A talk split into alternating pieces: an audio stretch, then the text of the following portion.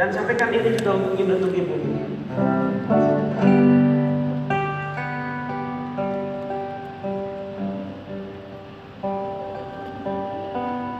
Kau